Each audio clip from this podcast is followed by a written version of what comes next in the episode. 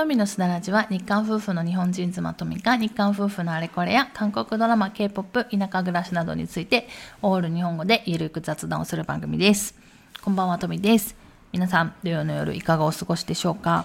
えー、結構、あのー、私は宮崎に住んでますけれども、他の地域ではですね、大雪が降ってるなんてニュースも聞いてますけれども、そういった地域に住まわれている方々大丈夫でしょうか？あの、やっぱ南国宮崎だけあってですね、こちら宮崎はですね、もうそろそろ春が来るんじゃないかなっていう、そんなあの気配も感じてるところではあります。あの、ね、次週の月曜日の KJ しゃべらじではそういうお話もしていますので、ぜひ聞いていただけると嬉しいかなと思います。ということで、えー、今日はですね、ねえー、メッセージご紹介しつつ、それについてちょっとお話をしようかなと思います。えー、今日ご紹介するメッセージまでがですね、昨年いただいたメッセージなんですね。本当にお待たせして申し訳ありませんでした。こんなに長くなるとは思わなかったんですけれども、えー、またですね、あの、また質問メッセージとあれば、えー、こんなにお待たせすることはもうないと思うんですけれども、まあそういう、ね、そういう事情がない限りは、あの、できるだけ早くお答えしていきたいと思っていますので、何かメッセージ、質問あればまた気軽に送っていただけると嬉しいです。ということで、えー、今日はですね、メッセージご紹介したいと思います。ラジオネーム、チョコさん。えー、チョコさんメッセージありがとうございます。そして、大変お待たせいたしました。えー、はじめまして、お二人のテンポの良いトークにニヤニヤ、ニヤニヤしながら聞いています。ありがとうございます。えー、私はソウルに留学経験があり、簡単な会話程度なら今もできますが、結婚して子供が生まれてからは韓国語との付き合いはもっぱら韓国ドラマのみになってしまいました。それではせっかく身につけた語学がもったいないなと思って、先週初めてハングル検定を受けてきました。あ、このメッセージですね、チョコさんのメッセージ、あの、11月にいただきましたので、11月のハングル検定を受けられたということですね。すごいな。えー、今思えばやめておけばよかったのですが、検定前に多少勉強したとはいえ、自分を奮い立たせるために一つ上のレベルの級を受けたため、撃沈してしまいました。慰めてください。っていうのは嘘で、少しずつでもコツコツ毎日韓国語に触れるというのは、やっぱりドラマとか音楽でしょうか？ということで、メッセージありがとうございます。ハングル検定受けられたんですね。私、ハングル検定もう10年ぐらい受けてないんじゃないかな。日本帰ってきてからも受けてないですし、韓国行ってからは受けてないので、韓国ではハングル検定はないので、韓国ではもう韓国語能力試験っていう試験しかないので、まあ、他にあるとは思うんですけれども、基本はですね、なので、あの、ハングル検定全然受けてないんですけれども、あの、ハングル検定とまた韓国語能力試験ってまた試験の内容とかがまたちょっと違ってくるので、なので、あの、やっぱりそれぞれの検定の試験の勉強っていうのが多分あると思うんですよね。なので、まあだから韓国で生活してるからって言って多分ハングル検定受け受かるわけでもないとこともありますし、韓国語能力試験のでいい点数が取れるわけでもないと思ってます。で、私もですね、今度3年ぶりに4月にですね、韓国語能力試験受けるんですけれども、やっぱり試験の対策はしないといけないので、今一生懸命試験対策いろいろやってます。またそのですね、試験対策についてはお話ししようかなと思ってます。ただあの試験って結局なんか他人にとっても自分にとっても、まあ、自分のですねあの韓国語能力が今どのぐらいのレベルにあるのかっていう何て言うんですか？目安？になるのかなと思うので試験が全てではないと思うのであの自分のですねレベルを知るために受けるっていうのはいいと思うんですよね。まあチョコさんはこの前あの撃沈してしまったっていうことなんですけれどもまた受けてやればもしかしたらねこの前よりもいい点数取れるかもしれないしあのもっと上のレベル受けれるかもしれないしそうするとあのあ私レベル上がったなっていう満足感とか達成感っていうのは得られると思うのでそれが多分韓国語のまた次の勉強につながるのかなと思うのであの全然撃沈もですね、いい経験だと思うんですよね。私も何度撃沈したことか、本当に。私、あの、一回トピックの韓国語能力試験ですね。で、あの、杉の点数が悪すぎて6級落ちたっていうことがありましたからね。えー、読解とか、あの、聞き取りとか全然いいんですけれども、杉の点数悪すぎてっていうことはもうありますから、皆さん大丈夫ですよ、チョコさん。あの、本当試験受けただけですごい偉いなと私は思うので、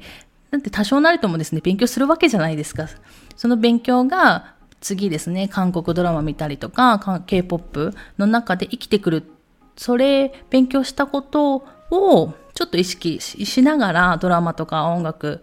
に触れるだけでまた違うと思うので、私はあの勉強することはいいことだと思うので、ぜひ次回もですね、受けてもらいたいなと。まあ、受けなくてもいいと思うんですけれども、まあ、気が向いたらですね、受けたらいいのかなと思います。まあ、私自身も次回撃沈する可能性もありますけれども、私もですね、いつかちょっとハングル検定また受けようかなと思うので、その時私撃沈したら皆さん、あの、慰めてくださいということで、えっ、ー、と、今日ですね、あの、チョコさん言ってるように、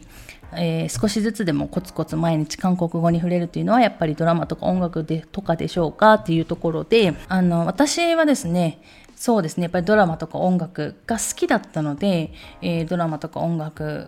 が、まあ、韓国語毎日触れるっていうのはいいんじゃないかなと思ってます。でそういう中でやっぱりジョーさんはですね今あの韓国ドラマにま触れてるっていうところになると思うんですけれども韓国ドラマを見ながらですね韓国ドラマが本当に韓国語の勉強になるのかなって思ってる方もたくさんいらっしゃるんじゃないかなと思います。で私もそういう一人だったんですね。昔韓国語勉強しながらですね。なのでまあ今日はですねえー、韓国ドラマを見ることが本当に韓国語の勉強になるのかということをですね、私の経験談をもとにあのお話ししていこうかなと思います。あくまでも私の経験談なので、他の方は何て言われるかわからないですけれども、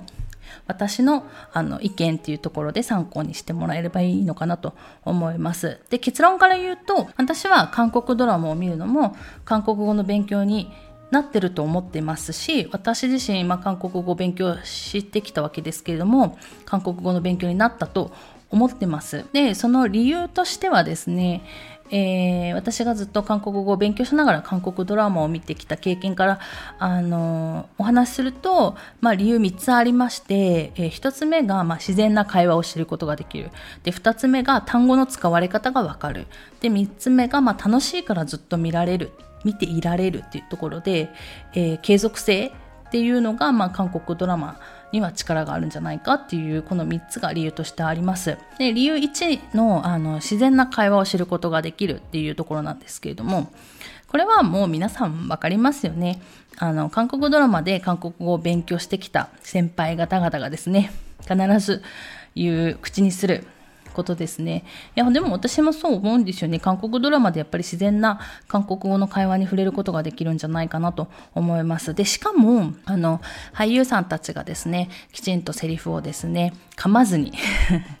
あの、言ったりするので、まあ、大体セルフ聞き取りやすかったりもするんじゃないかなと思いますし、あのー、いろんな俳優さんいるじゃないですか。男性、女性、えー、子供から本当におじいちゃんおばあちゃんもう年齢層幅広い方があの韓国語を話すのでいろんな人の韓国語に触れることができるっていうこともありますし、まあ、見るジャンルにもよりますけれども最新の言葉から、まあ、流行語からですね本当昔の言葉、まあ、今は使わないであろう昔の言葉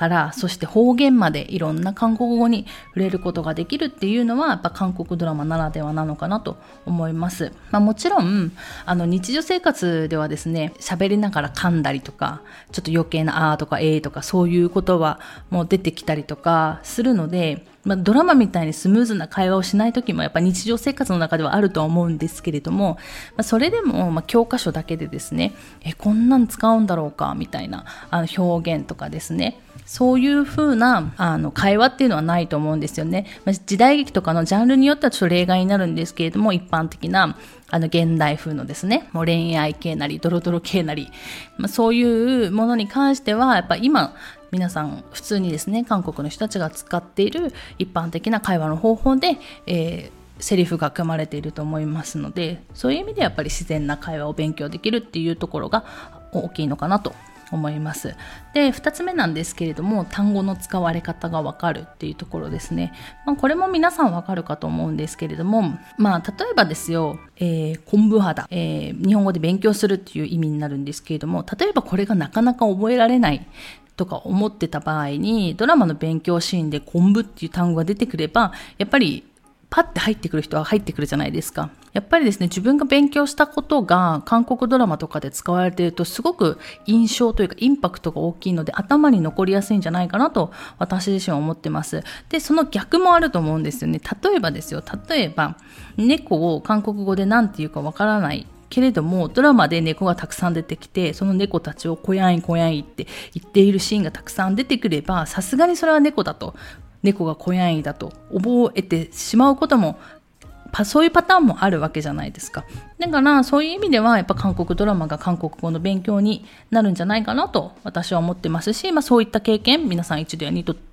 ぐらいはあるんじゃないかなと私、私はあったんですけどね、あるんじゃないかなと思います。で、3つ目の理由はですね、私は一番これが大きかったんですけれども、まあ、楽しいからずっと見られ見ていられる。もうこれはですね、韓国語へのモチベーションをアップさせてくれる本当に大きな理由ですね。本当に私、あの、何度も言ってるんですけど、三日坊主を極めてる人なので、私にとってはいかに続けるかが大事なんですよね。で、あの、やる気出してよし勉強するぞって思っても1週間続かないですね。3日続けばいい方なんで、もうすぐに勉強ストップしちゃうんですよ。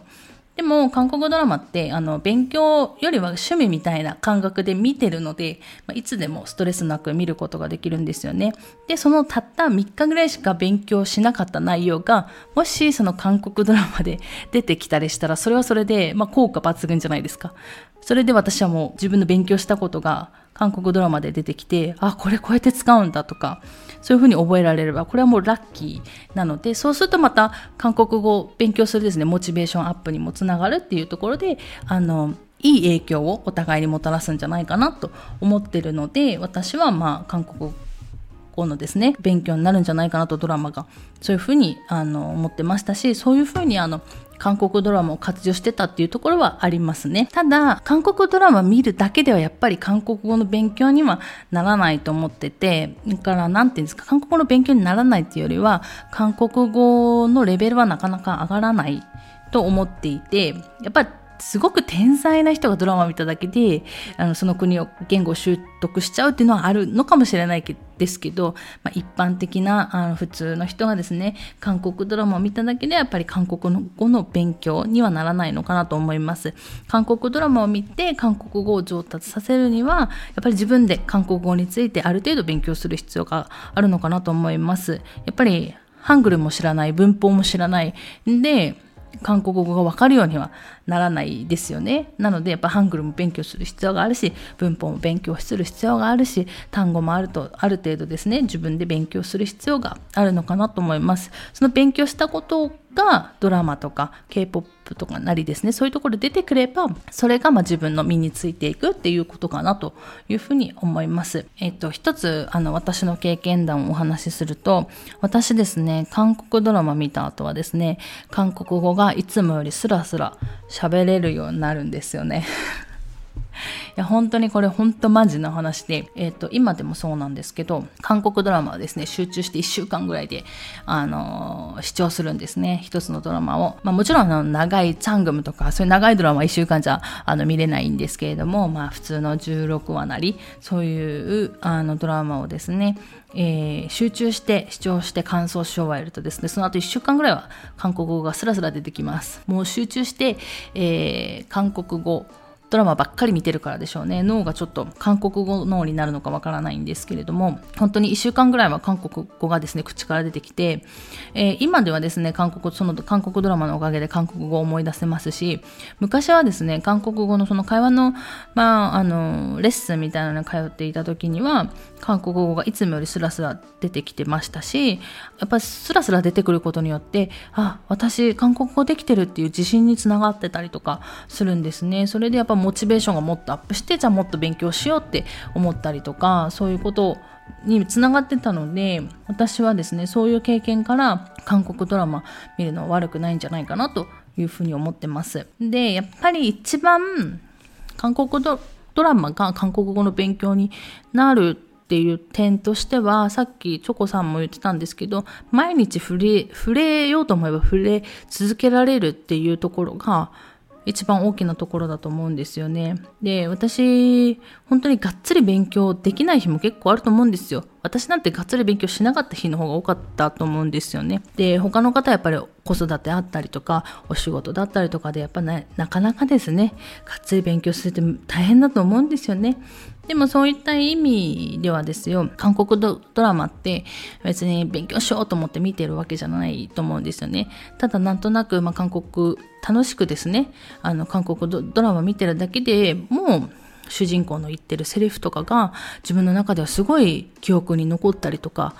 もしくは知らなかった単語の意味が分かったりとかそういうことがまあ見ている中でですね分かるようになったりとかいうこともあるっていうところで韓国語の勉強になるんではないかなと私は思います。で、先ほども言ったようにドラマだけではやっぱり韓国語を習得するっていうのは難しいんですけれども、韓国ドラマをうまく活用しながらですね、勉強していけば、韓国ドラマも韓国語の勉強になるのではないかなというふうに思ってます。えー、韓国語をね、勉強してる人、人それぞれでですね、皆さんそれぞれで、まあ、目標とか目的があると思うんですけれども、まあ、自分のですね、ご自身の得意なこととか好きなこととか、まあ、韓国語を勉強している目的、目標に沿ってですね、うまく韓国ドラマなり、K-POP なりをね、ですね、取り入れていって、いけば、あの、いつかはあの上達すると思いますので、ぜひですね、やめずにそしてあの信じてですね 見続けてもらえばいいのかなと思います。っていうことですね